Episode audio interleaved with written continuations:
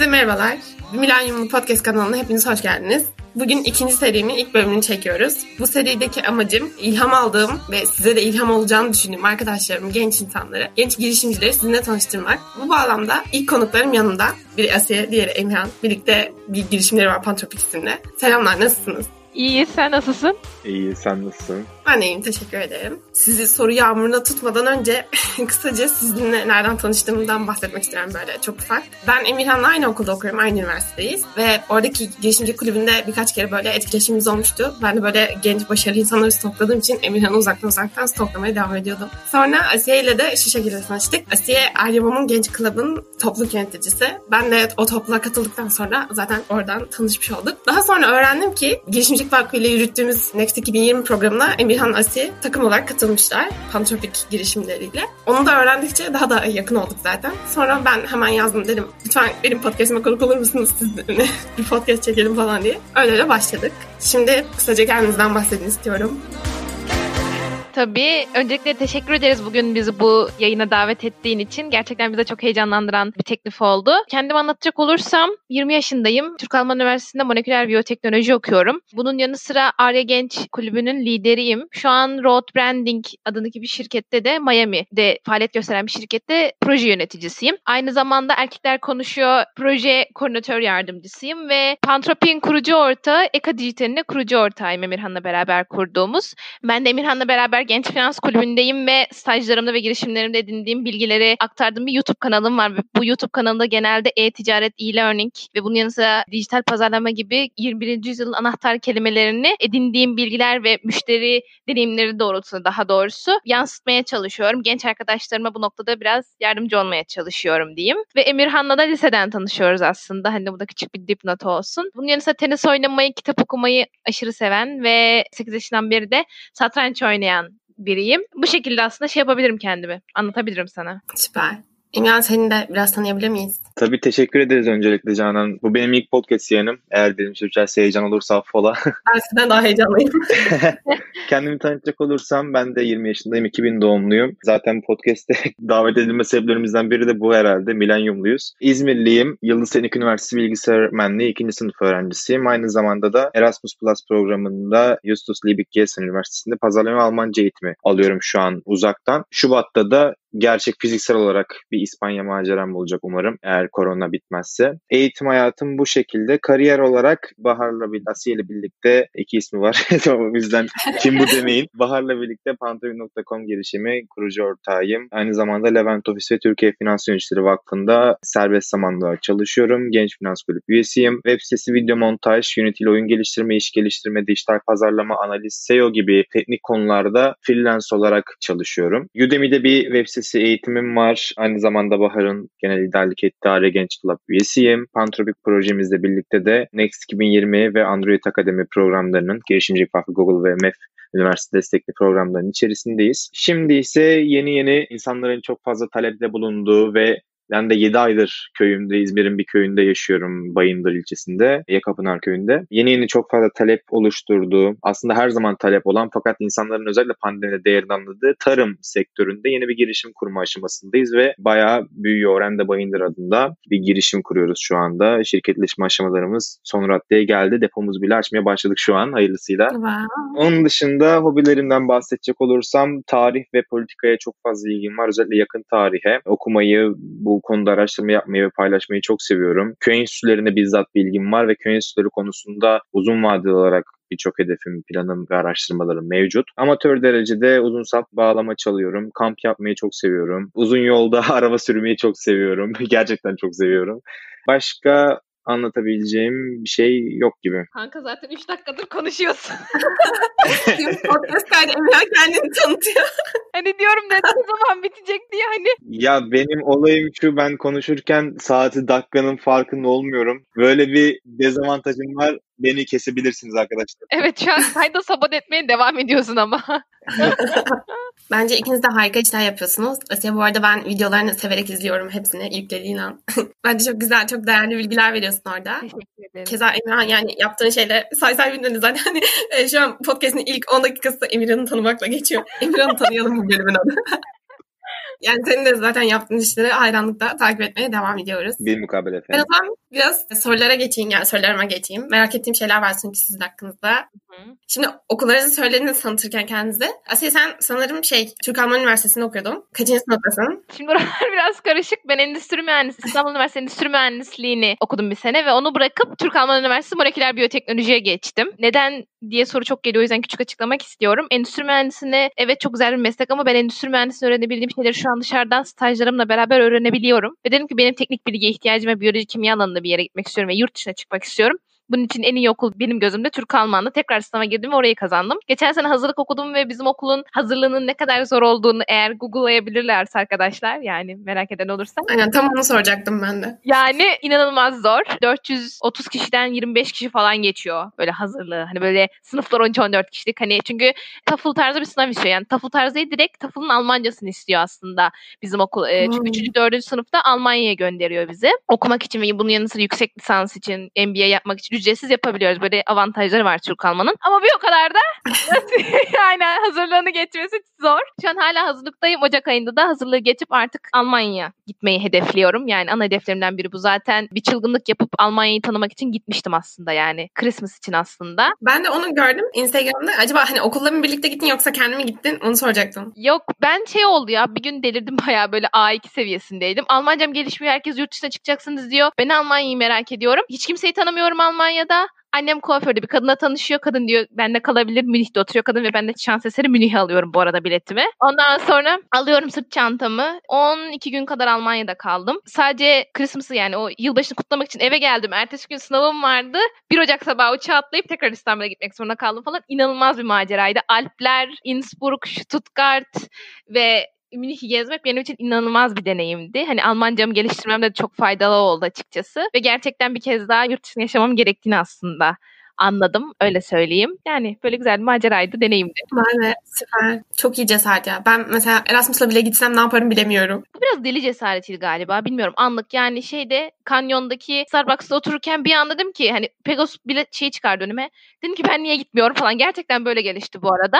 Ve hani direkt biletimi aldım. Geliş gidişimi 500 liraya aldım. Ve hani inanılmaz bir şeydi benim için. Vizem iki haftada çıktı. Üç aylık. Yani iki haftada ama üç aylık çıktı falan. Böyle her şey rast geldi. Yani nasip oldu gittik diyelim. Ama çok çok inanılmaz bir maceraydı. Yani karda kaydık. Kar deneyimimiz oldu. Bacağımızı kıra yazdık falan. Güzel şeyler de oldu yani. Süper. İmran sen Yıldız Teknik'te okuyorsun. Aynı okuldayız. Sen kaçıncı sınıftasın? İkinci sınıftayım ben şu anda. Bilgisayar öğretmenliği okuyorum ama resmi adı çok havalı. Bilgisayar ve öğretim teknolojileri eğitimi diye geçiyor. Aslında şöyle bir bölüm. Çıkışı bilgisayar öğretmeni değil. Yani önceden öyleydi ama şu an bu bankaların ya da şirketlerin eğitim bölümleri vardır bilirsiniz. Onları düzenleyenlere Mesela eğitim teknoloji deniyor. Bunun çıkışı bizim bölümden ya da işte EBA'da Fatih Projesi'nde vesaire çalışanlar özel okulların sistemlerini, özel şirketlerin eğitim sistemlerini düzenleyenler hep bizim bölüm çıkışı. Bu bölümü okuyorum ama bu alanda çalışmak için okumuyorum yani. Biraz hasbelkader girdim ben bölüme. Kısaca ona değineyim istersen. Evet evet çok iyi olmuş. Şimdi lisedeyken benim yazılım maceram, ya ben yazılımcı değilim ama lisede yazılıma çok merakım vardı. 2016 gibi Ortaklar Fen okudum ben. Türkiye'nin en büyük yatılı lisesiydi. Hala öyle. Aydın'daydı. Orada okudum ve orada en büyük yatılı lise olduğu için yemekhane lisesi, işte yatılı öğretmen, nöbetçi öğretmen lisesi falan böyle sürekli okulda bak et kim kime soruyor kanka bugün kim nöbetçi falan muhabbeti çok oluyor diye dedim ki ha bak böyle bir talep var. E tabi böyle demedim de hani o zaman girişimcilik falan bilmiyoruz. Dedim ki niye bunlar soruyor ya bunu tek bir uygulamadan toplayıp milletten para kazanayım diye düşündüm. Açık ve net söylüyorum bunu. Ondan sonra koydum bir mobil uygulama çıkardım. Tabii bunu da öğrendim. Hani öğrendim ondan sonra yaptım uygulamayı. Arkadaşlarım vardı sağ olsunlar yardım ettiler. Mert arkadaşım vardı. Yaptıktan sonra daha da gelişti. Tabii yazılım sayfalarını vesaire takip ettikçe şimdi o 2016-15 yıllarında yazılımla girişimcilik çok iç içeydi. Hani her yazılımcı girişimci falan da o yıllarda hatırlarsınız. O yüzden girişimcilik görmeye başladık. Sonra 2017'de YG zirvesine kabul aldım. İstanbul'a gittim. Ondan sonra YG zirvesinde işte o zaman da bayağı Şampiyonlar Ligi'ydi o zirve. Ali Koç, Murat Özyeğin'di, Sani Şener'di, işte Refik Anadolu falan hepsi geldiydi yani. Onları da gördükçe dedim ben girişimci olacağım 2017'de. E tabii girişimci olacağım dediğim sene 12. sınıf olduğu için olamadım. O sene ders çalışmakla ama kafam sürekli bu işlerde olduğu için arkadaşlarıma nazaran kötü bir sıralama yaptım. Çünkü fen lisesi olduğu için herkes 10 bin, 20 bin, 30 bin yapıyordu. Ben 120 bin yaptım. Ondan sonra dedim ki ben mezuna kalmam çünkü ben ders çalışamıyorum yani belli yani çalışınca olmuyor. Yani kafa basmıyor herhalde. Dedim ben bari mezuna kalmayayım, risk alayım. Yetkinliğimle bir yerlere gelmeye çalışayım dedim. Ve dedim ki baktım adında bilgisayar geçiyor. Bilgisayar öğretmenliği yazdım. Ondan sonra Yıldız Teknik son sıradaydı. Yıldız Teknik geldi. Ama üzülmedim hani İstanbul olduğu için. Hani okul da iyi zaten. İstanbul olması çok mutlu etti beni çünkü imkanlar vesaire çok fazla. Ondan sonra hazırlık okudum. Hazırlık yılı benim için tamamıyla eğlence ve bağlantı, çok fazla bağlantı yılı oldu. Network yani ama ben bağlantıyı kullanacağım önümüzdeki zamanlarda. Çok fazla bağlantı yılı oldu çünkü hani haftada 3 tane etkinliğe gittiğimi biliyorum. Bu arada Bahar sana da bir top atayım. İlk gittiğim etkinlik Arevum'un Erkekler Konuşuyor etkinliğiydi. Hatta ikinci, üçüncü etkinliği falan olabilir. 2018'de gitmiştim. Full bağlantı yılıydı. Konuştuk konuştuk hani çevre yaptık, insanlarla tanıştık, projelerde, girişimlerde çalıştım hani gönüllü olarak tabii hani staj vesaire olarak. Ondan sonra birinci sınıf oldu. Birinci sınıfta hafif hafif paralı işler yapmaya başladım. Bu şirketlere girmeye başladım. Levent Ofis vesaire. İkinci sınıf oldu. Artık düzen kuruldu. Artık her şey yavaş yavaş rayına oturmaya başladı. Bu şekilde bir maceram oldu diyebilirim. Çok güzel anlattın. Bence çok da doğru bir seçim yapmışsın bence. Yani çünkü artık böyle sertifikanın, işte okuduğun bölümün, not ortalamanın falan tabii ki de bazı noktalarda önemli ama çoğu noktada artık önemsiz olduğu bir dönemde yaşıyoruz. Gerçekten dediğin gibi yetkinliklerle insanlar işe alınıyor ya da bir şeyler yapmaya çalışıyor. Ben şeyi sormak istiyordum. İkiniz de şehir dışında yaşıyorsunuz. Tercih yaparken İstanbul gelsin diye özellikle böyle bir ilginiz var mıydı? İsteğiniz var mıydı? Ben İstanbul'a aslında inat uğruna gittim. Arka planda biraz böyle Türk insanının kalıplaşmış düşünceleri var yani gitme sebebinde. Çünkü işte o Ayşe teyzeler, Fatma ablalar sen İstanbul'da ne yapacaksın kız başına? İşte yapamazsın, beceremezsin, edemezsin dedikleri için aslında inatla gittim. Ve o inat aslında beni ailemden para almadan, hiçbir yerden hiçbir şeyden destek almadan çalışarak ayakta durmamı sağladı. Ben İstanbul'a gittiğimden bu yana satranç antrenörlüğü yapıyordum. Ve hani daha olsa gider miydim ya daha doğrusu İstanbul düşünür müydüm teyzeler böyle konuşmasa bilmiyorum açıkçası gider miydim. Çünkü İstanbul benim gözümü korkutuyordu. Yani bu şekilde.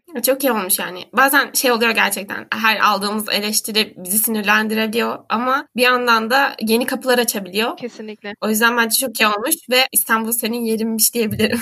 Geldikten sonra çok güzel şeyler yapmışsın çünkü. Galiba yani onu da düşünüyorum ben de. Çünkü şu an İstanbul'da hani Allah'a şükür birçok şeyim var. Nasıl diyeyim tanıdığım var. Hani şu an gidebileceğim dört tane ofis var. Hani bunları düşündükçe ve yaptıklarımı gördükçe, insanların da fikirlerini duydukça yani beni mutlu ediyor İstanbul'da olmak. Özellikle network açısından. Yani Ankara'da ya da İzmir'de okusaydım bu kadar iyi insanlarla tanışabilir miydim bilmiyorum. Yani bir etkinlikte ben bir yerin CEO'suyla tanışabiliyordum. Yani çok random. Bu arada hiç kimseyi tanımıyordum. Ve hani sırf kendi hani böyle girişken bir yapıyor sahibi olmuş. Merhaba ben Bahar nasılsınız falan böyle girdiğim için insanlarla hani böyle çok fazla numara toplamışlığım da var hani. Onu çok net söyleyebilirim. Ama bilmiyorum İstanbul olmasa ne olurdu? Ya da İstanbul'a seçmeseydim ne olurdu? Burası benim için bir muamma. Olsun. Maceranın bu kısmına başlamış ama seviniyoruz. Umarım devamda Almanya ya da artık istediğin ülkeye doğru da geçiş yapabiliriz. İnşallah. Emirhan böyle biraz anlatırken hani nasıl bölümünü seçtiğinden bahsederken girişimcilikle nasıl tanıştığından da bahsetti. İşte YGA'ya katıldığından daha sonra orada sürekli aklında kaldığından girişimciliğin ve o şekilde devam etmek istediğinden bahsetmişti. Peki senin tanışman nasıl oldu girişimcilikle? Şöyle oldu. Ben çok net söyleyebilirim ki sana ben İstanbul'a ilk gittiğim iki ay bunalımda vesaire kaldım. Ve çünkü hani ben Muğla'dan gidiyorum. Muğla çok sıcak bir ilçe. Herkes güler, birbirine sarılır. Bir güven ortamı var. Ve küçük bir yer yani. Hani tamam okey üç defa lise değiştirdim. Hani Konya, Aydın, Köyceğiz. Ama nasıl diyeyim hep gittiğim yerlerde sıcak karşılandım. OFL, biraz önce Emirhan'ın bahsettiği ortaklar fen lisesi arkadaşlarımızla buluşacaktık böyle toplu. Orada Emirhan da geldi. Ondan sonra biz Emirhan'la böyle orada konuştuk. İşte ben şunu yapıyorum, şunu yapıyorum vesaire bir şeylerden bahsettim. Dedim yani bu girişimcilik ne? Ne yapıyorsun orada? Hani Ondan sonra dedi ki Bahar istersen Arya diye bir yer var. Oranın da bir gençlik komitesi varmış.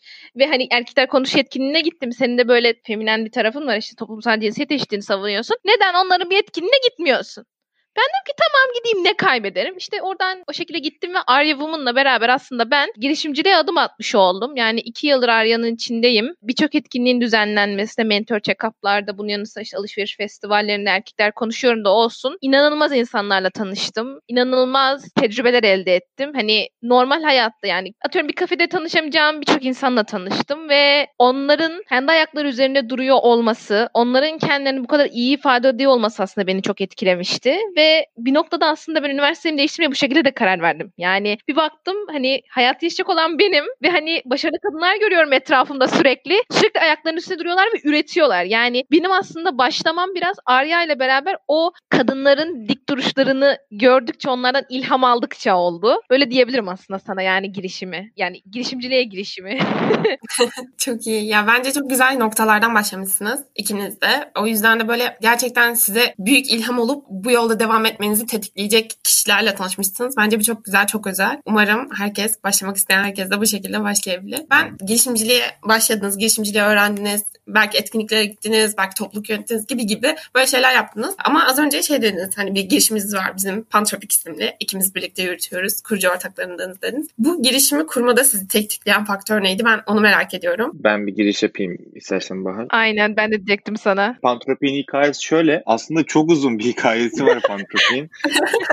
Şimdi ben anlatayım Canan. Eğer çok uzun gelirse kesersin. Yani çok da uzun olmayacak da. Yok estağfurullah.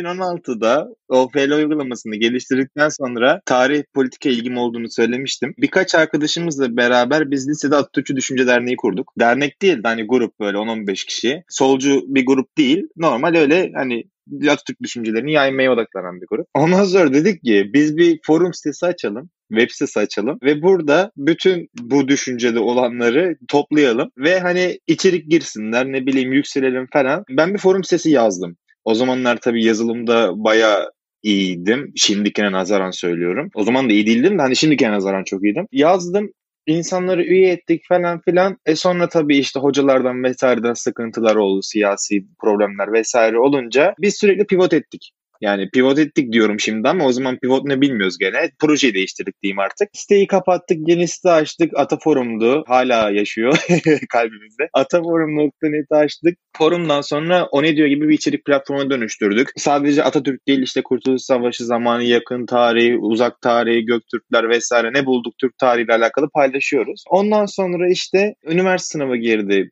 proje durdu. Sonra ben tek başıma kaldım zaten. Hani birkaç arkadaş daha vardı. Belli sebeplerden dolayı ayrıldık. Ondan sonra üniversitede hazırlık yılında ben tekrar devam ettim. YouTube'a girdim. YouTube içeriği çıktım. Ataforum TV adında YouTube kanalı hala yaşıyor.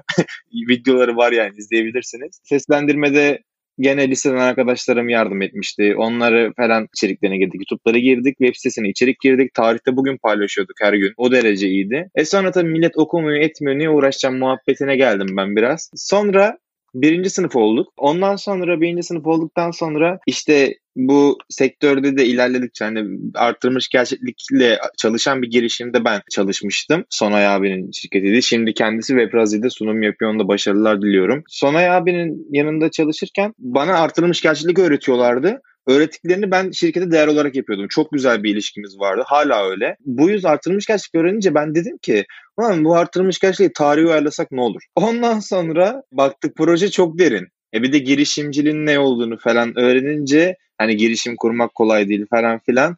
Bahar o zaman zaten bayağı irtibatımız hala mevcut. Hani bir iki senedir bayağı şeyiz. Bahar aradım. Kanka dedim böyle böyle bir olay var. E, girişim var ne yapacağım bilmiyorum. Tamam dedi gel dedi buluşalım dedi. Bahar nerede buluşmuştuk hatırlamıyorum ama bir oturduk böyle konuştuk ettik 2020'nin 2019'un sonları falan böyle başladık proje. Proje şuydu. 5-6 tane kart.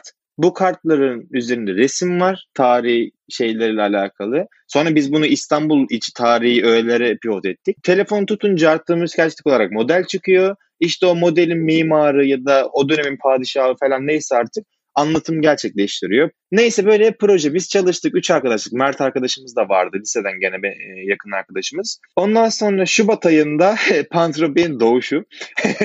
Şubat ayında Bahar'ın patronu, mentörü Rana Özçeker var. RNA Değişim Yönetimi şirketinin kurucusu. Ataşehir'e onun yanına gittik Bahar sayesinde. Gittik konuştuk. Rana Hanım böyle böyle bir proje var. Yani girişim sunumu da değil. Hani normal projeyi anlattık. Hani pitch, pitch day falan değil yani. Anlattık sunumu. Dedi ki ben bunu almam. Dedik ki niye? Dedi ki bunu dedi eğitime çevirseniz ne olur dedi. Eğitim teknolojileri yapsanız, işte AR'ı katsanız, çocuklara yönelik falan. Orada bir başladı bizim proje Canan. Allah'ım ya Rabbim. Sonra o döneme zaten şey Next 2020 ile Android Akademi'ye de biz bununla e, kabul olmuştuk. Arttırılmış gerçeklikle eğitimle. Orada bir başladık. Şu ana kadar bir 20-30 defa proje pivot oldu. Hani işte etti, talep toplandı, müşteri falan. Pantropik'in doğuşu bu şekilde. Süper. Asiye sen bir şey eklemek ister misin? yani bu süreçte bize birçok kişi gerçekten çok destek oldu ki bunun destek olmasının sebeplerinden biri de hani bizi tanıyor ve bize güveniyor olmalarıydı. Yani network'ümüzde olan insanlardı. Mesela işte logomuzu benim şu an halihazırda çalıştığım Road Branding şirketi yaptı. Yani gerçekten Başak e, Hanım'a bu noktada çok çok teşekkür ederiz. Bunun yanı sıra bize bir görüşmeler de yaptı. Hani yatırımcı sunumuna dair da projeye dair birçok fikirde bulundu. Yani şu an aklımıza gelmeyen kişi de olabilir. Bilmiyorum ama hani bu 2-3 isim bizim gerçekten projemizde çok önemli rol oynadı. Hele zaten Goin'den Baran Gürcan buradan kendisini çok seviyoruz. Kalpler. Kalpler çıkıyor buradan böyle. Bizim o iki projede de bizim proje mentörümüzdü ve inanılmaz güzel yani inanılmaz güzel bir enerjisi vardı ve bizimle beraber çalışması bence bizim için çok büyük bir şanstı. Kendisi de projenin revize edilmesi noktasında yani daha doğrusu pivot edilmesi noktasında yine bize çok fazla destekte bulundu, öneride bulundu. Ona da buradan böyle güzel bir teşekkür yolluyorum.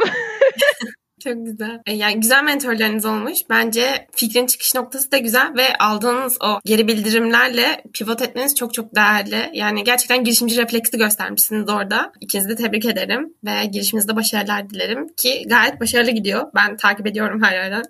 her yerden beğeniler, beğeniler, beğeniler. Peki şey biraz girişiminizin içeriğinden bahseder misiniz? Yani hani Pantofik nedir? Kime hitap ediyor? Yani pivot hikayesini dinledik. Nereden geldiğini Tabii. dinledik. Hı hı. İçeriğinden de biraz bahsederseniz çok sevinirim. Tabii. Yani şöyle aslında Rana çıktıktan sonra biz eğitim alanında bir şey yapmamız gerektiğini fark ettik. Yani kendisini de dile getirmesiyle beraber. Ve aslında müşteri görüşmeleri yapmaya başladık. Ebeveynlerin en çok duyduğu ihtiyaç neydi? Emirhan arttırılmış gerçeklikte alakalı bir şeyler yapmak istediğini söylemişti. Ben de kesinlikle yapmak istiyordum. Çünkü araştırma yaparken şunu gördük ki çocuklar görsel hafızası tetiklendiği zaman bir bilgiyi daha fazla akılda tutuyor ve daha hızlı alıyor. Yani şu an aslında eğitim sistemimizde dikte edilmiş öğretilerin dışına çıkıyorsun. Okuma ve yazma bu arada dikte edilmiş öğretiler ve çocukların özellikle 21. yüzyılda çocukların buna ihtiyacı var. Çünkü sürekli yazıp okuyunca çocuklar bir noktada motivasyon kaybı yaşıyor. Doğal olarak yaşıyor. Çünkü ihtiyaçlarını karşılamıyor hiçbir öğreti ve baktık kitaplar yapılmış mesela. Daha çok görsel içerik var. İşte eşleştirmeler vesaire kitaplarda daha yaygın. Biz de dedik ki arttırılmış gerçeklikte çocuğa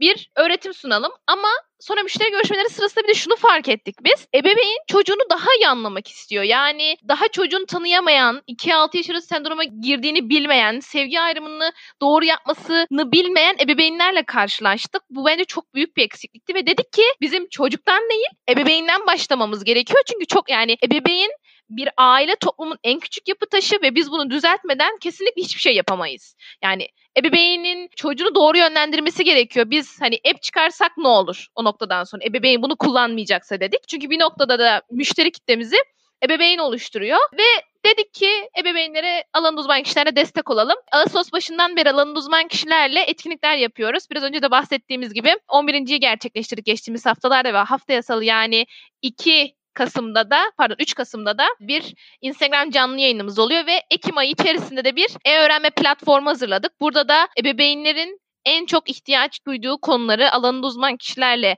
beraber ve uzman ekibimizle beraber hazırlamaya başladık. E, hemen ben bir virgül atayım Bahar kusura bakma. Pantropik'in özelliklerinden bahsediyoruz ama hani ne olduğundan bahsedelim. Hiç bilmeyen varsa ne olduğunu bilsin. Pantropik 2-10 yaş arası çocuğu olan ebeveynlerimiz için bir dijital eğitim platformu. Bunlar ebeveynlerimiz için de etkinlikler, öğrenme platformu ve gelecek vadede çocukları için arttırmış gerçek destekli bir mobil oyun sunarak ebeveynlerimizle bilinçlendirmeyi ve çocuklarımızı daha değer yaratmayı, oyunlaştırma vesaire değer yaratmaya amaçlayan bir girişim bu şekilde anlatmaya devam edebiliriz. Ve hani Ekim ayı içerisinde e-öğrenme platformumuzu tamamladık ve belli yaş grubundaki çocuk sahipleri, ebeveynleri bu öğrenmelerle beraber toplu güvenilir ve dinamik bir kaynak oluşturuyoruz şu aşamada ki birçok ebeveyn yani böyle bir kesimimiz var. Her etkinliğimize geliyor. Her atıyorum hani her postumuza yorum atıyor veya bloglarımızı öyle bir nasıl diyeyim sıkı takip ediyor. Bu bizim için çok önemli çünkü ebeveynler arasında bir network kurmuş oluyoruz aslında biz bu noktada. Ebeveynlerin birbiriyle olan iletişimini arttırıyoruz. Yeni şeyler öğrenmesini sağlıyoruz ve daha iyi bir gelecek, daha iyi bir toplum için aslında aileyi eğitmeden, eğitmekten başlıyoruz. Bu arada çok küçük bir şey daha söylemek istiyorum ben bu konu hakkında. Sonra bitireceğim. Pantropik bir yunus türü ve bu yunus türü hafızası en kalıcı, en yaratıcı ve insanlarla etkileşime geçmesi sebebiyle de diğer türlerinden fark yaratan bir yunus türü ve ilk başta biz çocukta bunu yapmayı hedeflediğimiz için adımızı pantropik koyduk. İleriki aşamalarda zaten hala gönlümüze yatan bir uygulama var ama ilk aşamada dediğim gibi ebeveynlere yönelik içerikler oluşturmaya çalışıyoruz. Bakalım bu şekilde. Bence çok güzel. İsim şeyi de çok güzel. İsim hikayesi de çok güzel. Başarılar dilerim. Ben şeyi hatırlıyorum bu arada. Goin'e girdikten sonra ben bu arada Mart'ta falan girdim Goin'e. Sanırım Mart'ın sonlarında sizin Next 2020'de bir böyle mentorluk seansı gibi bir şey vardı. Yanlış hatırlamıyorsam. Baran'la birlikte girmiştim sanırım. Ben de ama böyle kameram kapalı şey çünkü daha çok başındayım. Hani ekibe daha ısınmaya çalışıyorum. Ben çok aktif olamamıştım orada. Ama sizi dinlediğimi hatırlıyorum projenizi. Ve o zaman daha çok mobil uygulama tabanlı bir şey anlatmıştınız. Evet. Hatırlıyorum çünkü not almıştım işte aa bak bunlar böyle böyle bir şeyler yapıyorlar falan diye. Şimdi geldiğiniz nokta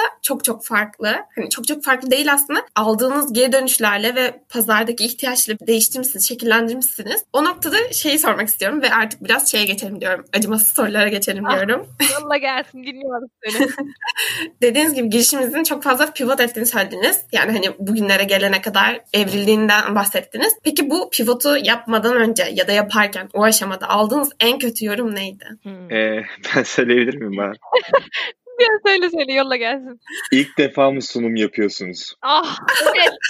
Şimdi bak böyle dellendim şu an. Biz şeydeyken hani son aşamalara geldik artık. Mockup sunumlarına geldik ve sunu aşırı fazla revize alıyor. Fakat şöyle revize alıyor. Problem çözüm vesaire bu tür şeyler değil daha çok resim ekleyin, şu yazıyı değiştirin, yazı tipini değiştirin, rengi değiştirin gibi teknik revizeler alıyor. Şimdi o haftada şöyle bir durum vardı. T3 vaktiyle görüşmemiz vardı. İlk görüş şey ön görüşmemiz vardı. Bir de işte Esra Talu ile Esra Hanım'la görüşmemiz vardı. Ondan sonra 2-3 tane mentorluk vardı. Herkes bir şey söyledi. Hani şunu şöyle yapın, bunu şöyle yapın. Bizim de artık Bahar'la diğer işlerimizde olduğu için hani çalıştığımız yerler falan o yoğunluğa mı denk geldi ne oldu?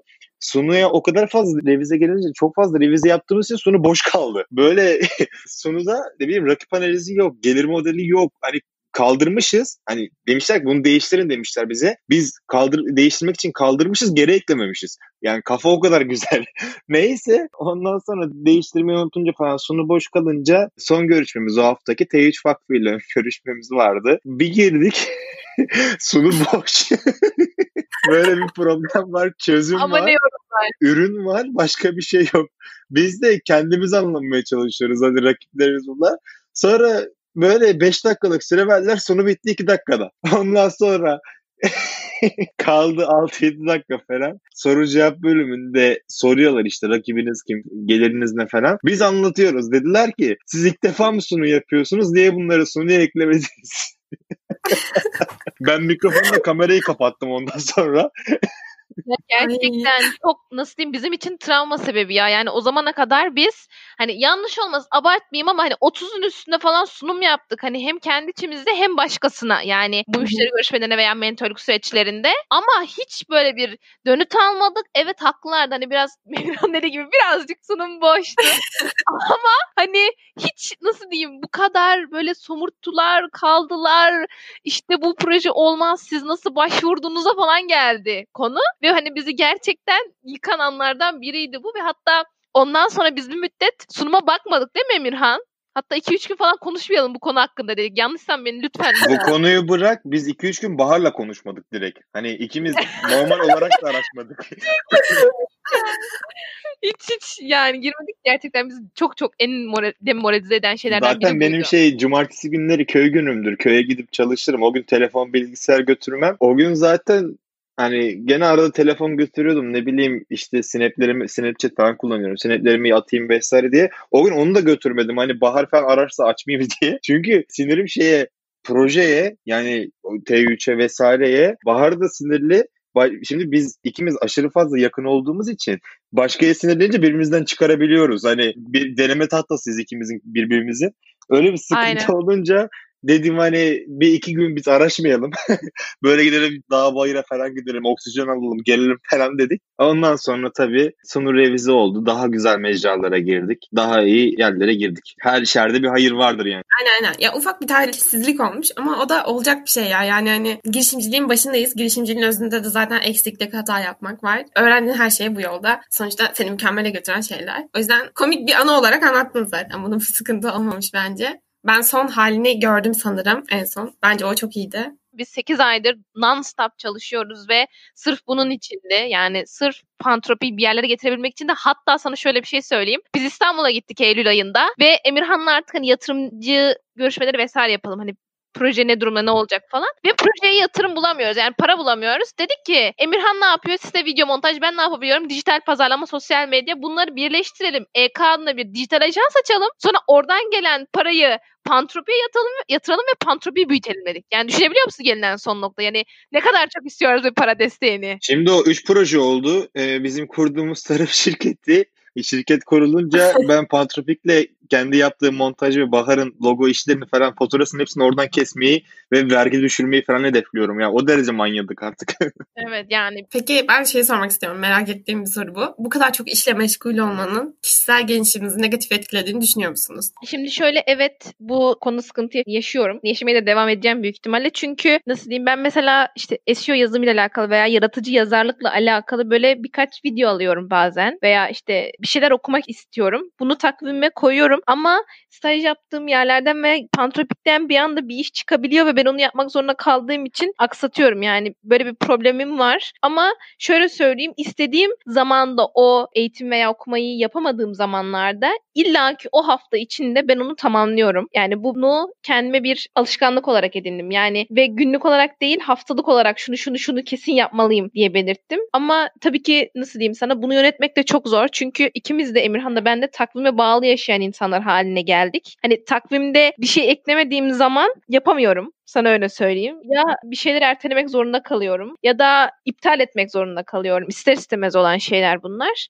Ama evet yani bu yoğunluk vesaire kendi kişisel gelişimimle alakalı hem fiziksel hani hem spor yapma olabilir ya da başka şeylerde veya burada biraz önce bahsettiğimiz kurslar olabilir. Ve aksaklıkları neden oluyor. Emirhan sende nasıl durumlar? Benim olay biraz daha rahatladı. Yani şöyle rahatladı. İş yoğunluğu aynı da işe karşı gamsızlığım arttı. Yani şöyle benim perşembe akşamlarım ve cumartesi bütün günlerim kapalıdır. Hani o gün atıyorum çalıştığım işlerde en çok para aldığım ya da en yetkilisi ya da ne bileyim en vasıflısı vesaire bana mesaj atsın. Ben ona cevap veremem. Çünkü telefonumu yanıma almam. Hani bu işten kovulursam da yapacak bir şey yok derim. Çünkü kendime ayırmışım o zamanı ve hani kendime saygımı kaybetmemek istiyorumdur. Perşembe günleri mesela her akşam perşembe arkadaşlarımla dışarı çıkarım. Hani 101 nargile tavla ne bulduk oynarız. Cumartesi günleri bütün gün köydeyim. Bunu günlerin haricinde podcast başında dediğim gibi hani araştırmalar, podcastler, ay şeyler o da var podcast de var arada da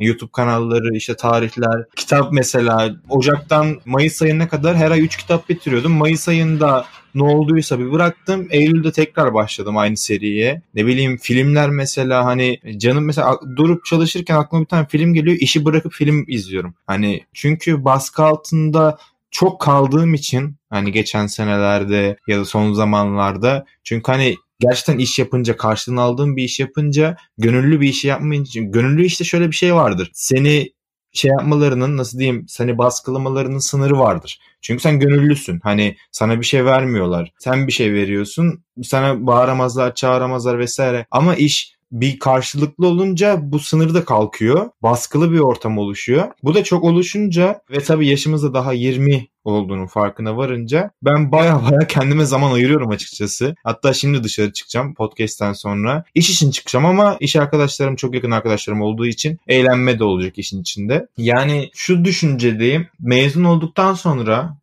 23 tane erkekler için askerlik vesaire bittikten sonra bir iş hayatı başlayacak. Ve o iş hayatında hani bir klişe derler de bu doğru aslında. Hayatın bitiyor hani 24-25'ten sonra. Çünkü hani kiranı vesaire her şeyini kendin ödüyorsun. Faturayı her şeyi kendi kendi ayaklarının üstüne durmaya çalışıyorsun falan. Şimdi bir nebze aileye bağlıyız. O zaman tüm sorumluluk bizde. Hani o zaman zaten kendimizi ayıracağımız zaman çok azken şimdi niye başlayalım ki bu duruma düşüncesindeyim. O yüzden ben geziyorum ya ben akıyorum yani alemde. yani. Süper ya ben ikinizde de şeyi fark ettim. Hani zaman yönetimi çok önemli bir rol oynuyor bu konuda. Yani kişisel gelişiminizi programlama konusunda. Hem de aslında bir zaman sonra şeyi fark ediyorsun. Gençliğin gidiyor. yani bir 20'li yaşlara tekrardan gelmeyeceğiz. O yüzden bu zamanda öğrenebileceğin her şeyi zamanda öğrenmek çok önemli. Ya ben aslında Bahar'ın dediği gibiyim bir nevze. Takvimim gene dolu da mesela çok önemli şeyleri dolduruyorum. Hani mülakat vardır. Mesela bu podcast'i yazdım atıyorum. Şimdi bunlar önemli. Ama mesela bir görev asfedilmiştir bana. Bu şu zaman atıyorum 5 gün sonra bitecek derlerse ben onu 5. günün şafağında falan bitiririm yani.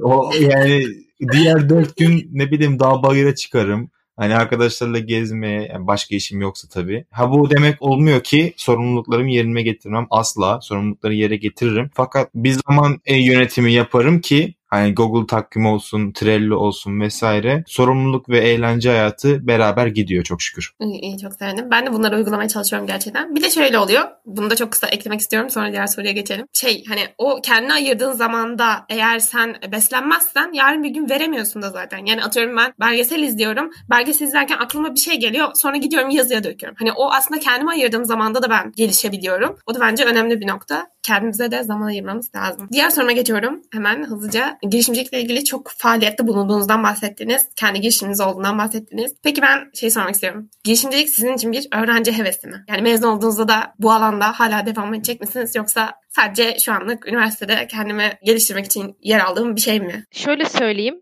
benim için girişimcilik bir araç, bir amaç değil şu an. Çünkü ben hedefleri yüksek olan bir genç kızım. Bununla beraber hani girişimcilikle beraber ben edinmem gereken birçok şeyi de ediniyorum. Yani bu liderlik olabilir. Liderlik etme yeteneğini kazanmaya başladım diyebilirim ancak. Bunun yanı sıra iş dünyasında nasıl konuşman gerektiği veya bu işlerin nasıl yürüdüğünü ne dair bilgiler edinmeye başladım. Ama üniversiteden sonra açıkçası hani çok net söyleyebilirim sana hani girişimciliğe devam eder miyim? Benim için çok büyük bir soru işareti. Çünkü benim ben hep şöyle söylüyorum. Benim 10 yıllık kalkınma planım hazır. Ben Almanya'da üniversiteyi tamamlayıp İsviçre'de yüksek lisans ve Amerika'da da MBA yapmayı hedefliyorum. Çünkü CEO ya da bir yönetici olmak istiyorum. Bunu hani bir aslan burcu olarak da çok net söyleyebilirim ve bu doğrultuda kendimi geliştirmek için ne yapmam gerekiyorsa şu aşamada onu yapıyorum. Şu an komple kariyerime odaklıyım. Yani yine korona olduğu için zaten çok fazla dışarı çıkmamaya özen gösteriyorum. Evet yazın çok gezdim, çok eğlendim. Okey ama şu aşamadan sonra yani daha doğrusu Eylül'ün başından beri durmaksızın bir şeyler yapıp bir şeyler geliştiriyorum. En azından bunun için çabalıyorum. Ve hani girişimciliği de bir araç olarak kullanıyorum. Girdiğim yerler veya yaptığım şeylerde yeni şeyler öğrenmek ve bunun yanı sıra kendimi geliştirmek için. Süper. Emirhan sende durumlar nasıl? Seni yolda bırakmış gibi duruyor. Şimdi benim girişimcilik hedefim şöyle. İstanbul'dan yurt dışına gittiğimde, İstanbul'a gittiğimde Godomanlardan öğrendiğim bilgileri gelip memleketimde e, memleketimi kalkındırmak için kullanma gibi bir hedefim var. Şimdiden de başladığım üzere yurt dışı hedefim, yurt dışında yaşama gibi bir hedefim yok. Hiç olmadı da. Ama gidip oradaki bilgileri alıp kendime getirmem. Yani Acun yapıyor ya gidiyor Masterchef alıyor getiriyor. Var mısın yok musun getiriyor falan. Onun gibi bir hedefim var. Ama bunu nasıl uygulayacağım belli değil. Çünkü plan yapamıyorum yani. Şöyle bir şey. Hani şimdi yaptığım işler mesela spot işler hepsi. Ya yani video montaj yaparım. 20 dakikalık video montajlarım param alır çıkarım. Web sitesi aynı şekilde. SEO işi aynı şekilde. Ve bunlar çok farklı dikeylerde ve çok farklı dikeylerde iş yaptıkça hepsinde yapısı geliyor insanın. Böyle olunca ve Excel işi yapıyorum. Akademisyen olasım geliyor. Çünkü veriyle uğraşıyorsun ya akademisyen. Yani veri topla, referanslı veriyi topla, kendi makaleni oluştur, atıfta bulunsunlar falan. Bu o yaparım diyor. Sonra işte kurum içi işler oluyor vesaire. Bunları yaparım falan. Hani kurumsallık, proje yönetimi çok şükür hani iyi olduğumu düşünüyorum falan. Ama net bir şey yok yani. Hani şunu yapayım, bunu yapayım diye bir misyonum var. Biraz akışına bıraktım olayı diyebilirim. Süper. Yani Zaten hani dediğiniz gibi girişimciliğin tanımı herkese göre değişir. Ve her ne kadar tamamen hani girişimci ünvanıyla devam etmeyecek olsanız da aslında ben yine de bugün öğrendiğiniz şeylerle yarın bunları uygularken de ee, dediğim gibi bu ünvanla değil ama girişimci bakış açısıyla uygulayacağınız için yine de faydalı işler çıkaracağınızı düşünüyorum. Biraz hızlanalım istiyorum. O yüzden hızlı sorular bölümüne geçiyorum. Tamamdır. Burada beklediğim şey sizden böyle iki tane seçenek söyleyeceğim. Siz de neden onu seçtiğinizi ve böyle hani çok kısa bir cümleyle özetleyip seçtiğiniz şeyi söylersiniz. Sevinirim. Merak ettiğim şeyler çünkü bunlar. Emirhan hazır mısın? Bak bir cümle diyor. Şimdi öncelikle pandemi döneminde hepimiz evden çalışmaya başladık. Sizce ofiste çalışmak, okula fiziksel olarak gitmek mi yoksa bunları tamamen evde yapmak mı? Ofis. Şu aşamada ev. Neden fikrin ayrılı? Şu an evde sağlıklı beslenebiliyorum. Kendime bakabiliyorum ve birçok şeyle aynı anda ilgilenebiliyorum. Bu yüzden ev. Ofiste ortam oluyor, arkadaş ortamı oluyor ve ofise gidip gel- gelirken hareket oluyor ve ikramlar oluyor falan. ve bunları da yürürken falan yakabiliyoruz. Ama evde bu imkan yeni yeni başladı. Çünkü spora başladım son bir buçuk ayda. Bu yüzden ofis. Tebrik ederim. Ben de başlamalıyım hemen. Çünkü ben çok kilo aldım bu dönemde. Peki sabah çalışmak mı, akşam çalışmak mı? Akşam dibine kadar akşam. Sabah çünkü zihnim açık oluyor ve akşam ben bir tavuğum. Erken yatıyorum. O yüzden sabah. Süper. 2'de 0. Ortak fikir devam ediyoruz. Instagram mı, Twitter mı? Instagram. Şimdi neye göre hani Benim için yani en çok baktığın şey nedir? Ve hani haberleri öğrenmek için atıyorum. haberler için Twitter. Ama en çok baktığım Instagram. İkisi de benim bebeğim. Şu an telefon bağımlısı olduğumu fark ettim sayesinde. Spotify mı, Netflix mi? Spotify. Netflix. Harika. Yine 4'te 0 Çünkü Prime Video, Blue TV, Netflix, YouTube hepsini birden yayın için kullanıyorum. Yani izlemek için ama müzik için sadece Spotify. Yani dörde karşı bir. Böyle ittifak devletleri falan. Çok iyi. Peki girişimcilik mi? Yani bir girişimde çalışmak mı yoksa kurumsalda çalışmak mı? Şu an girişimcilikle alakalı çalışmak ama ileriki de ileride kurumsal. Kurum içi girişimcilik desem kabul oluyor mu? Yine ayrılamadığım nokta. ama cidden öyle. Yani cidden bu- buna bir istisna yapalım. Kurum içi girişimcilik olsun benim cevabım. Kaçta kaç oldu? 5'te 3-0. 5'te 1 herhalde. Tutturabildik. Aynı şey. Süper. Ben hızlı cevaplarınız için de teşekkür ederim ayrıca. Rica ederiz. Şimdi şeye geçelim. Bugüne kadar soruları hazırlamıştım size. Bugüne kadar ilk katılmışım dediğiniz bir deneyim. Bu staj olabilir, etkinlik olabilir, girişimcilik programı olabilir, hackathon olabilir, ideaton olabilir. Yani iyi ki katılmışım çünkü buradan çok şey kazandım diyebileceğiniz bir etkinlik. Benim yok. Bir tane yok. Yani hepsi öyle. Çünkü açık konuşayım bütün şu anki maaşlı, maaşsız, paralı, parasız, staj, staj olmayan bütün işlerim referansla oldu. Hani önerdikleri için ve bunu da çok şükür altını doldurmaya çalıştığım için oldu. Ve bu referanslarla tanıştığım insanların ben hepsiyle etkinlikte, ideatonda, hackathonda, kulüpte vesaire tanıştım. Hepsi aşırı değerli. Yani bütün etkinlikleri ayrı gayrı tutamam. Ama bir karşılaştırma yapacak olursam sanırım şu anda da yanında çalıştığım Levent Ofisius Serkan Koç var. Serkan Bey. Onun kurmuş olduğu bir Startland eğitim platformu var. Platformu eğitimi var daha doğrusu. Bahçeşehir Üniversitesi'nde düzenlendi 3 ay boyunca. Ben orada tanıştım. 40 kişilik biz. O 40 kişiyle biz girişimcilik, yazılım vesaire eğitimi almıştık. Ama orada hem istihdam sağladım yani şey istihdam sahibi oldum pardon yanlış kurdum cümleyi. Hani iş buldum. Serkan Bey'in yanında çalışıyorum. Hem proje çıkardık. Hala devam eden bir takım projeler. Hem de İstanbul'da en yakın olduğum arkadaş hani böyle beraber 101'e vesaire gittiğim kitlenin yarısından fazlası o Startland'deydi.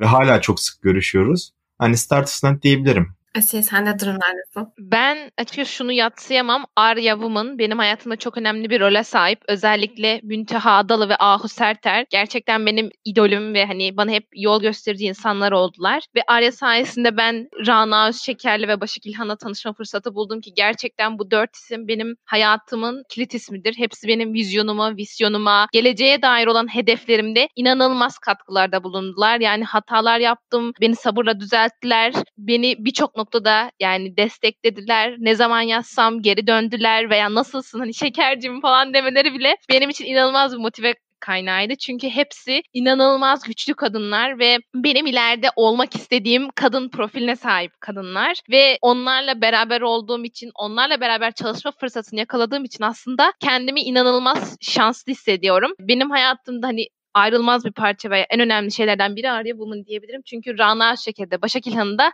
bu sayede buldum. Bu sayede onlara ulaştım. Çok sevindim. Aslında e, birinci soruyu cevaplarken ikinci soruyu da yanıtlamış oldunuz ama eklemek istediğiniz birisi varsa diye yeniden soruyorum. Hani bugüne kadar ilk tanışmışım dediğiniz biri. Yani sen zaten Arya Woman'da tanıştıklarından bahsettin diye. Emirhan da Serkan Koç'tan bahsetti Startistland'de. Ama bunlar dışında da hani böyle ilk tanışmışım ya da ilk konuşmasını dinlemişim ve hani onun dedikleri benim kulağıma küpe oldu ve ben şu an onun üzerine çalışıyorum, onun üzerine geliştiriyorum bir şeyler dediğiniz biri var mı? Benim Serkan Bey'dir herhalde.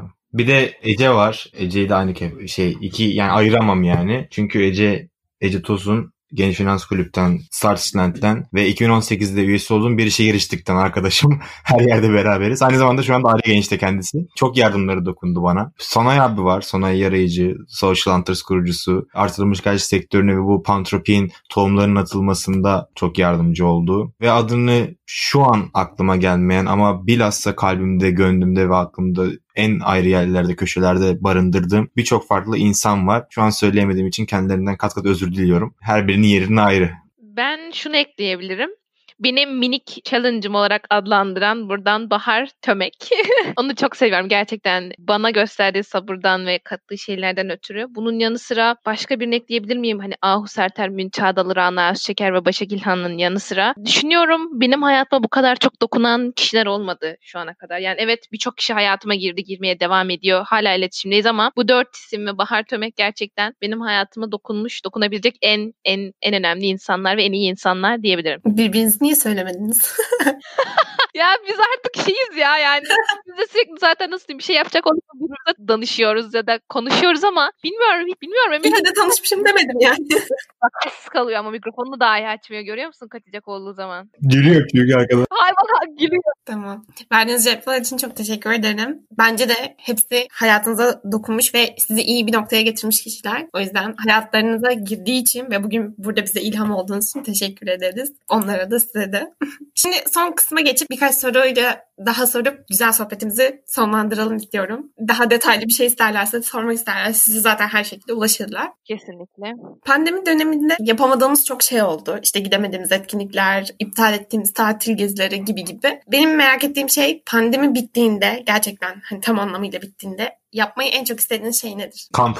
İzmir'de oturuyorum zaten. Ege bölgesi yukarıda bizim planımız vardı. Dikili bilirsiniz Çanakkale taraflarında e, İzmir'in yukarısı. Dikili'den başlayıp böyle aşağıya kadar Fethiye'ye kadar Muğla Fethiye'ye kadar sahilden çadırla birlikte 3-5 arkadaş yapacaktık. Koronadan dolayı yapamadık. Çok büyük yara. Şimdi koronanın da intikamını alarak biz bunu Çanakkale taraflarından başlatıp Antalya'ya kadar ilerleyeceğiz sahilden arabayla. İlk başta otostop düşünüyorduk ama üşendik. E, araba var altımızda. Arabayla gidelim dedik. Sahilden gide gide kamp yapmak istiyorum ben. Ben cevaplayacak olursam eğer şöyle söyleyebilirim. Yine yurt dışına çıkmak. Yani sürekli zaten yurt dışı biletlerine bakıyorum. Yine bir maceraya atılmak istiyorum. Yani Almanya'da gezemediğim yerleri gezmek istiyorum. Berlin, böyle Hamburg gezisi yapmak istiyorum. Eğer geçerse korona inşallah geçer. Bu şekilde yani benim dedim. Bu podcast'i dinleyenler acaba şey der mi? Emirhan ne vizyonsuz adamsın ya.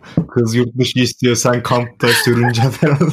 Niye canım ya herkesin hayatı sonuçta farklı. Ben de mesela ben daha basit bir şey söyleyeceğim. Ben artık ekibimdeki kişilerle görüşmek istiyorum ya. Yani mesela biz ben Goyin'e başladığımda Mart ayının başında başladım. İki kere falan ofise gittim. Zaten bizim paylaşımlı bir ofiste. Ofisi kapattık. Zaten Yavuz Londra'da yaşıyor. Hiç yüz yüze gelmedik. E diğerleriyle böyle iki üç kere geldik yüz yüze. Ben daha hani minimalist bir şekilde ben ekiptekilerle görüşmek istiyorum. Yüz yüze rahat rahat oturalım beraber çalışalım istiyorum mesela. Ya o da var da yani Almanya'da okumak istediğim için yani yapabilir miyim yapamaz mıyım onu biraz deneyimlemek istiyorum kendimde. Bu yüzden direkt yurt dışı dedim yani. Burada kendimizi anlatmaya çalışıyoruz. Derdimiz kendimizi ifade edebilmek. O yüzden NP. Diğer soruma geçiyorum o zaman. Şu an bir girişiminiz var hali hazırda. Onun için çalışıyorsunuz. Çalıştığınız başka yerler de var. Ama eğer e, bunlar olmasaydı bünyesinde bulunmak istediğiniz bir şirket, girişim ya da ben kursaydım dediğiniz bir girişim var mı? Hangisi? İş Bankası benim. Benim insider. Sebeplerini alabilir miyim? İş Bankası benim aslında çalışmak istediğim bir şirket. Zaten babam banka, Ziraat Bankası'nda çalışıyor babam. O yüzden bir finans, banka kültürü de var az çok. Kurumsal yanım girişimciden aslında daha bir ağır basıyor. Orada o cevabı vermesem de bu kurum içi girişimcilik sev demem sebebi de bu. Yani kurumsala daha fazla yatkın olduğumu düşünüyorum. İş Bankası'nın özelliği ise kendi kültürünü yaratıyorlar. İş Bankası'nda çünkü şöyle bir olay vardır. Başka bankada ya da başka bir yerde çalışıyor olsanız da oraya girdiğinizde sıfırdan başlıyorsunuz. Çünkü onlar sizi yetiştiriyor. Kendi kültürlerini aşılıyorlar ve Mustafa Kemal Atatürk'ün emriyle Celal Bayar'ın kurduğu bir banka olduğundan dolayı ve bu kültürü de Allah çok şükür devam ettirdikleri için çok mutluyum bu konuda. O yüzden İş Bankası. Yani oraya girersem hayat vizyonumu falan misyonumu falan kap- bitirebilirim yani. Öyle o derece çok seviyorum o bankayı. Şu an ilk aklıma yani Insider geldi. Çünkü çok inovatif, yenilikçi ve inanılmaz hızlı büyüyen aynı zamanda zaten Hande Çilingir'i vesaire de çok takip eden biriyim ve konuşma tarzı olsun, vizyonu, misyonu ve girişimini kurma, büyütme şekli olsun. Bunun yanı sıra STK'lar olan bağlılığı ve gençlere yaptığı yatırımla Insider'ın kendi içinde ve girişiminin içindeki kültürü de sürekli çalışanlarının ve kurucuların birlikte birbirini geliştirmeye yönelik bir etkileşiminin bir iletişim ağının olması beni etkiliyor. O yüzden açıkçası ben Insider dedim. Hani çok yakından takip ettiğim bir kurum. Peki Z kuşağı genci olarak üçümüz de 2000'liyiz burada. Evet. Hatta milenyumlu bile diyebiliriz. Dünyaya söylemek istediğiniz bir söz. Yani mesela hani herkesin telefon kapağına yazabilecek olsanız ve herkes her gün görebilecek olsa ne yazmak isterdiniz? O söz ne olurdu? Gösterişinizle değil işinizle tanının. Ben ne derdim? Beni bir salın. Gerçekten bunu derdim büyük ihtimalle. Bir de ben özellikle yani Z kuşağını anlamakla alakalı. Annem babama bir kitap almıştım Evren Kur'an'ın Z kuşağı. Annem ve babam okumadı. Ben dedim ki niye kendi kendimi tanımıyorum? Ki Evren Kur'an gerçekten bu kuşak araştırmalarıyla bence öne çıkan bir kadın. Yaptığı işlerle de bence aşırı başarılı bir kadın. Ve hani bizi anlamalarını bekleyemiyorum. Ama bizden bağımsız da bir şey üretemeyeceklerini bilmelerini istiyorum insanların. Çünkü gelecek kuşak biziz. Geleceğin müşterileri biziz ve bizim ne ilgimizi çektiğini bilmeden bir şey üretemezler. Ve bizi anlamaları anlamaları gerekiyor ve bu noktada bizi de salmaları gerekiyor. Yani bırakın üretelim. Bırakın üretelim yani böyle. Süper. Ben şeye çok katılıyorum. Geleceğin değil hatta şu an müşterileri biziz. Geçen gün bir makale okumuştum. İnternet alışverişlerinin çok büyük bir orandaki kısmını Z kuşağı gençleri yapıyor diyebiliriz. O yüzden hem yarının hem bugünün aslında müşterileri biziz. Herkes aynı denk aslında. Benim sorularım bu kadardı. Güzel sohbet için çok çok teşekkür ederim. Bence dinleyecek olanların böyle kendi notlar alabileceği, kendi geliştirme noktasında nasıl başlayabileceği ile ilgili çok e, önemli şeylerden bahsettiniz. O yüzden tekrardan çok çok teşekkür ederim. Bugününüzü bana ayırıp geldiniz. Davetin için biz çok teşekkür ederiz Canan. Çok güzel bir sohbet oldu. Ya bizim için çok değerli bir podcast oldu. İkimiz de sana gerçekten bu noktada çok çok teşekkür ederiz. Bizi davet ettiğin için. Peki size ulaşmak isteyenler bu bölümü dinledikten sonra nereden ulaşabilirler? Benim emirankabakçı.com adında blog sitem var. Orada GitHub, Behance, Instagram, Twitter, YouTube, mail, telefon, Facebook Hani başka varsa bütün iletişim bilgilerim her yerde orada. Hani ararsanız konuşuruz, muhabbet ederiz, iş konuşuruz. Beklerim yani. bana da Instagram hesabımdan ve LinkedIn'e ulaşabilirler. Bunun yanında YouTube kanalımdan da ulaşabilirler bana. Instagram hesabım Asiye Bahar ama iki i ile normal LinkedIn Asiye taban, tabanlı, YouTube kanalım Asiye Bahar tabanlı. Bunun yanı sıra mail ile ulaşmak isteyen olursa asiye tabanli at gmail.com'dan bana ulaşabilir. Yani yazın konuşalım, araşalım, haberleşelim. Çünkü beyin fırtınalarının yapıldığı konuşmalara inanılmaz bayılıyorum, seviyorum ve yeni fikirlerin çıkacağını da inanıyorum. Bu şekilde yani bana ulaşın, kanalıma abone olun. Buraları kes, şaka yapıyorum an. Bunları zaten bölüm açıklamalarına yazarım. Yani herkesin sizle iletişime geçmesine okeysiniz. Ee, çok okeyiz ya. Bir sıkıntımız yok yani bizim. Ya biz CEO değiliz Canan yani o kadar yoğun değiliz. Bir de Asiye ile Emirhan'a eğer ulaşmak isterseniz Pantopik girişiminin de her türlü sosyal mecrasından ve web sitesinden ulaşabilirsiniz diye düşünüyorum. Kesinlikle. Oradan da hemen adreslerini veriyorum. Instagram'ımız Pantropik App. Sadece bu kadar. LinkedIn'imiz yine var Pantropik ve bunun yanı sıra Pantropik TV adında bir YouTube kanalımız var. Bu üç kanaldan da bizi takip edip edebilir. Bunun yanı sıra akıllarına takılan şeyleri bize sor- sorabilirler. Süper. Tekrardan tekrardan çok çok teşekkür ederim geldiğiniz için, vakit ayırdığınız için. Bana da eğer podcast'i dinledikten sonra bana ulaşmak isterseniz Milenyumlu podcast hesaplarımdan ulaşabilirsiniz. Zaten bölümün açıklamasında hepsi yer alacak. Umarım ilham aldığım bu gençlerden siz de ilham alırsınız. Size de ilham olmuş olurlar. Gelecek bölümde görüşmek üzere. Siz de görüşmek üzere diyebilirsiniz. Görüşmek üzere arkadaşlar. Teşekkür ederiz dinlediğiniz için. Görüşmek üzere. Teşekkür ederiz. Bay bay.